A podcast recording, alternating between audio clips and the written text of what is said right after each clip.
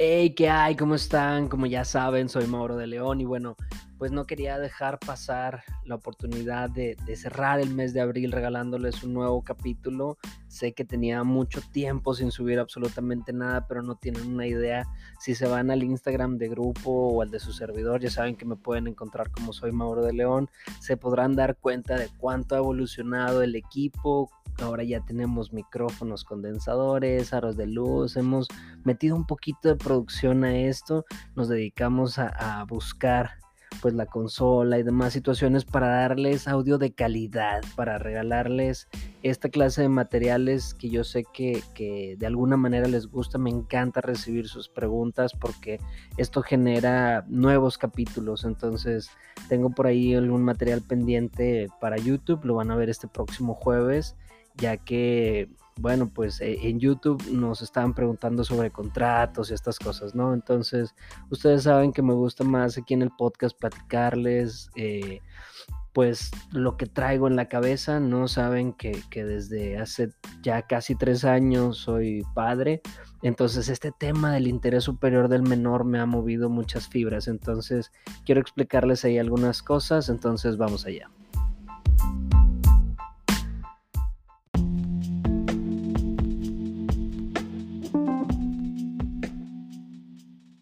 Interés superior del menor.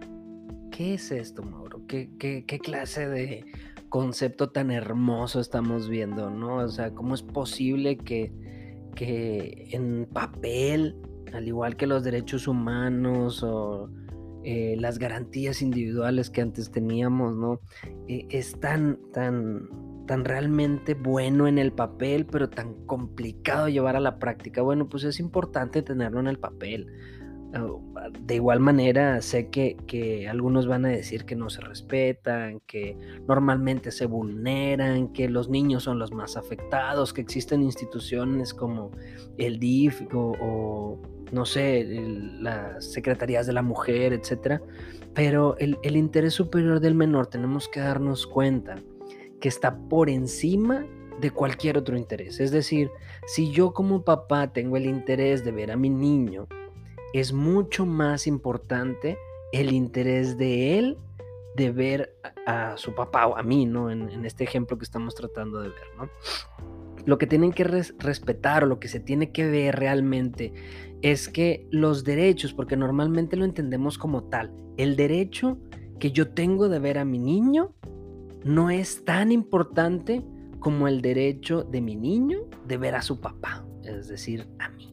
Entonces, esta clase de cosas son cosas que tenemos que ver, porque ellos tienen derecho a la alimentación, a la educación, al esparcimiento, a la habitación. O sea, son algunas cosas que, tenemos que ver, que porque, no sé, por ejemplo, la, la cuestión de la identidad, o sea, tiene derecho a tener un nombre, y, como tal, a veces en las controversias estas del reconocimiento de paternidad, que si le pones el apellido, que si no se lo pones, esta clase de cosas son, son situaciones que tenemos que revisar que realmente se estén respetando en pro del interés superior del menor. Es decir, que lo más importante de lo que nos tenemos que dar cuenta es que los niños son lo más importante.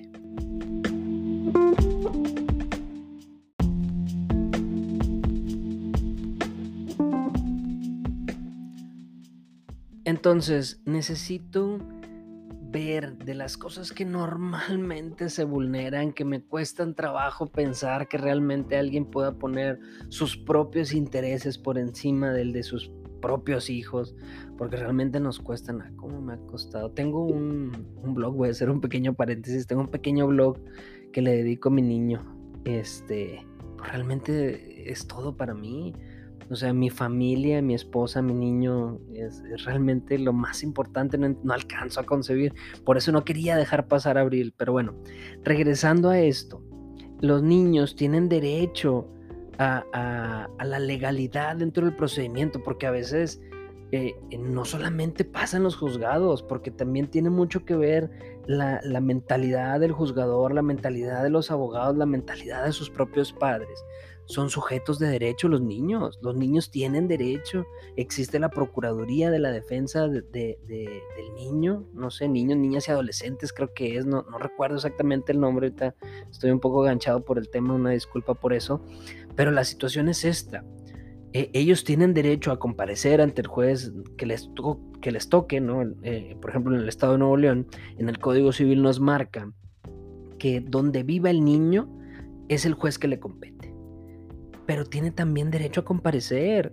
O sea, yo entiendo, entiendo que, por ejemplo, en, las cuestiones de custodia, en las cuestiones de convivencia, que, que nosotros hagamos de alguna manera este, bilis y, dejemos que nos gane el coraje y que digamos, pues es que ¿por qué va va a convivir con él si pues no aporta o si nunca lo ha visto, si, etcétera, etcétera, etcétera. Me entenderán eh, en estas situaciones, ¿no? Quienes ya lo hayan vivido y espero realmente que no sea la mayoría de quien nos escucha, pero eh, eh, tenemos que ver que ellos tienen derecho a comparecer también, a dar su opinión, a decir si realmente lo quieren, porque a lo mejor y, y, nosotros tenemos razón en el sentido de, de, de, no deberían de convivir o que la convivencia debería de ser vigilada. Pero entonces como no somos autoridad para decirlo, porque es mi bilis, es mi coraje, es mi sentir y no está como debidamente fundado y motivado, dicen los abogados, e, es por eso que, aquí en el estado de Nuevo León tenemos el centro de convivencia familiar donde hay abogados, hay fiscales, hay, hay gente con la pericia suficiente para determinar si es viable o no una convivencia, si se tiene que hacer de alguna manera vigilada, si el psicólogo va a determinar si ocupa terapia el papá o si ocupa terapia la mamá, pero nosotros no podemos determinar eso. Entonces regresándome, porque luego me, me gancho y me voy por ahí, los niños también pueden comparecer a juicio. El Código Civil nos marca que, tienen que tener cierta edad como para darlo como testimonial.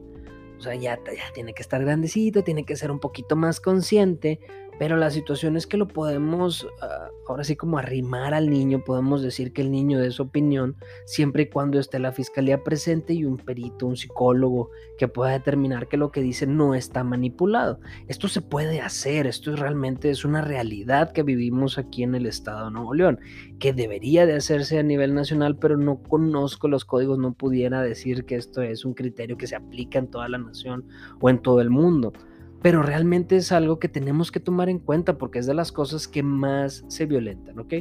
Entonces, esta es una de las, de las dos cosas que les quería platicar.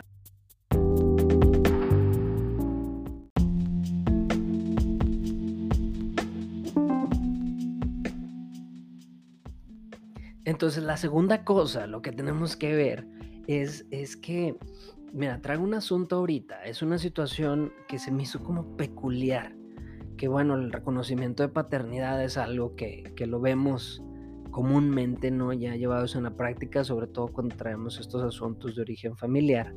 Pero me llamó la atención que, a la hora de contestarme, o sea, porque yo reclamo, no, no para mí, para mi cliente, yo reclamo la, el reconocimiento de paternidad, ¿no? O sea, no se registró el niño, todavía el niño se registra como madre soltera y entonces nosotros reclamamos y me llama la atención que el, abogado, no sé si, si guiado por, por su cliente, la señora, la mamá del niño del que estamos reclamando, eh, eh, no sé si era su bilis o la bilis del abogado o cuál fue la razón, pero a la hora de darme contestación, me dicen que, mi cliente es un tal por cual, que es un irresponsable, que él nunca se quiso hacer cargo, que él sabía desde el día uno por qué tanto tiempo se tardó en reclamarlo. Nunca dijeron que no era de él. Y, tenemos que ser bien claros en ese sentido, porque la situación para con, los clientes en general, para, para los juicios, si yo reclamo alimentos, no le voy a contestar al juez, sí, pero es que a mí no me dejan verlo porque el juez me va a decir, espérame, porque estamos hablando de dinero, de los alimentos, del derecho del, niño de recibir alimentos, del derecho del niño de recibir vestimenta, salud, educación, etcétera. No me vengas a decir, no me contestes a mí que la situación es que no te dejan convivir con él, porque eso es otro juicio. Entonces, lo que le contestan, regresando al tema este, eh, eh, lo que le contestan a la señora es, bueno, pero entonces usted me está aceptando que el niño es, de, del Señor. Y entonces, pues, me meten un, recurso ahí, empiezan a hacer cosas de más, diciendo que, está mal el juez y por qué. Y, entonces no sé realmente quién fue, de quién fue la bilis, porque inclusive mi cliente hasta salió que, que traía trastornos y hay algunas situaciones de este, de este tipo, como, como agrandando el problema, ¿no? Entonces tenemos que tener bien en cuenta que parte de esto, la interpretación sistemática, dicen los abogados, la interpretación de este concepto, de estas palabritas, el interés superior del menor, parte de esto es el derecho a tener relación con sus padres y demás parientes. Entonces, o sea, tenemos el derecho de, este, de de poder tener esta convivencia, de poder tener esta relación, porque también existe el derecho de ellos de conocer su origen genético. O sea, yo entiendo que a lo mejor hay papás que no valen la pena. Ah, me han tocado muchísimos casos de, estas situaciones en donde pues, no dan alimentos, que ganaban muy bien y se pusieron en un estado de insolvencia, es decir, que renunciaron a su trabajo nomás por no dar y discúlpenme que, me, me, moleste porque son situaciones que no, no alcanzo a concebir. Soy nuevo en esto de ser papá, tengo tres años apenas, pero la verdad es que, que yo no lo alcanzo a concebir. Entonces, para mí esto es un tema interesante, apasionante y, delicado porque en la idiosincrasia del mexicano, ¿no? En la idiosincrasia esta de, de la mayoría de los hombres, no alcanzo a concebir por qué existen esta clase de situaciones. Entonces, vamos a tomar en cuenta, regresando al concepto y para no tirar tanto para el monte, tienen derecho a conocer su origen genético, solamente a conocerlo, saber de dónde salieron, quién es su papá, valga o no valga la pena. Porque acuérdense que nosotros no somos jueces para dictaminar esta clase de cosas. Hay peritos psicológicos, o peritos psicólogos que nos pueden dar una pericial psicológica para determinar si el papá vale la pena o no vale la pena. ¿Es violento? Póngale una denuncia. O sea, porque voy a decir, ah, porque es violento no se lo voy a prestar. Pero violento en qué sentido? ¿Es una violencia económica? Pues igual procede la denuncia. O sea, yo estoy como ganchado de los dos lados, ¿sabes? O sea, del lado de los, de los papás que no, que no valen la pena, bueno, pues sí, es, mejor que no se aparezcan, es mejor la pérdida de la patria potestad, también las hemos tramitado, pero también en, el sentido de, bueno, pues si tú y yo tuvimos algún problema, yo creo que no es lo mejor el, que el niño pues sufra esto, ¿no? Pero bueno, eh, son estos dos conceptos lo que yo quería tener en cuenta, ¿no? El derecho de conocer su origen genético y también el derecho de convivir con su familia y su demás parentela, o sea, es eh, saber quién es su papá, convivir con su papá, eh, los abuelos, los tíos y demás gente, o sea, si el niño quiere, porque ese es el punto, es mucho más importante el derecho del niño de conocer quién es su papá, quiénes son sus abuelos, si quiere o no convivir con ellos. Esa es una decisión que él debería de tomar. Y, nosotros no podemos definir si es lo mejor o no es lo mejor. Quien debería de definirlo sería, en todo caso, pues eh, el perito, el perito, la fiscalía, el asesor victimológico, no sé, o sea, realmente hay, un sinfín de personas que deberían de estar apareciéndose ahí, ¿no? Entonces no, no, quiero agrandar mucho, ya, ya vi más o menos cuánto tiempo llevo y no, no quisiera extenderme más, pero sí me, me, gustaría dejar este punto en claro, ¿no?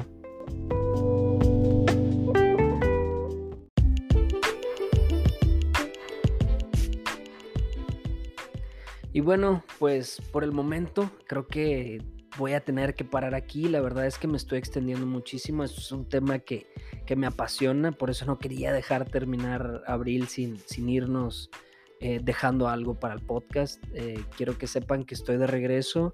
Me encanta recibir sus mensajes, su pues todo, ¿no?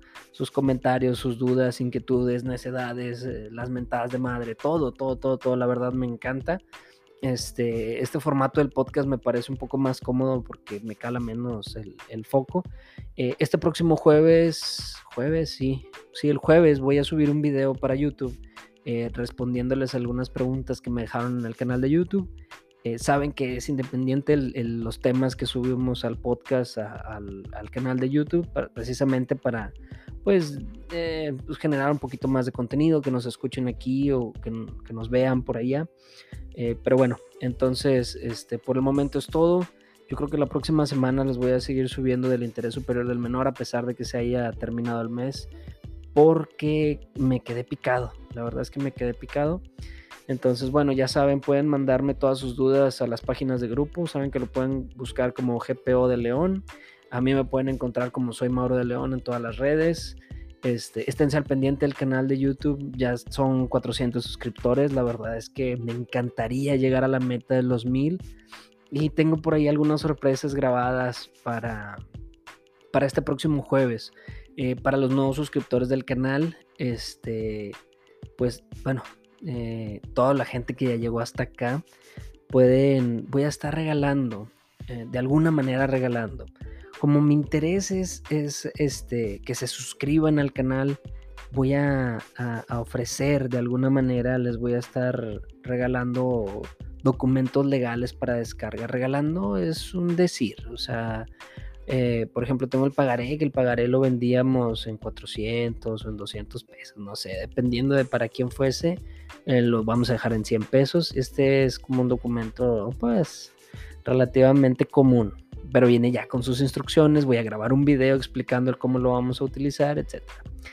Y tengo ya arriba, son tres los que ya tenemos, es el pagaré, el contrato de relación individual de trabajo, y un contrato de servicios profesionales. Son tres contratos que ya tenemos arriba.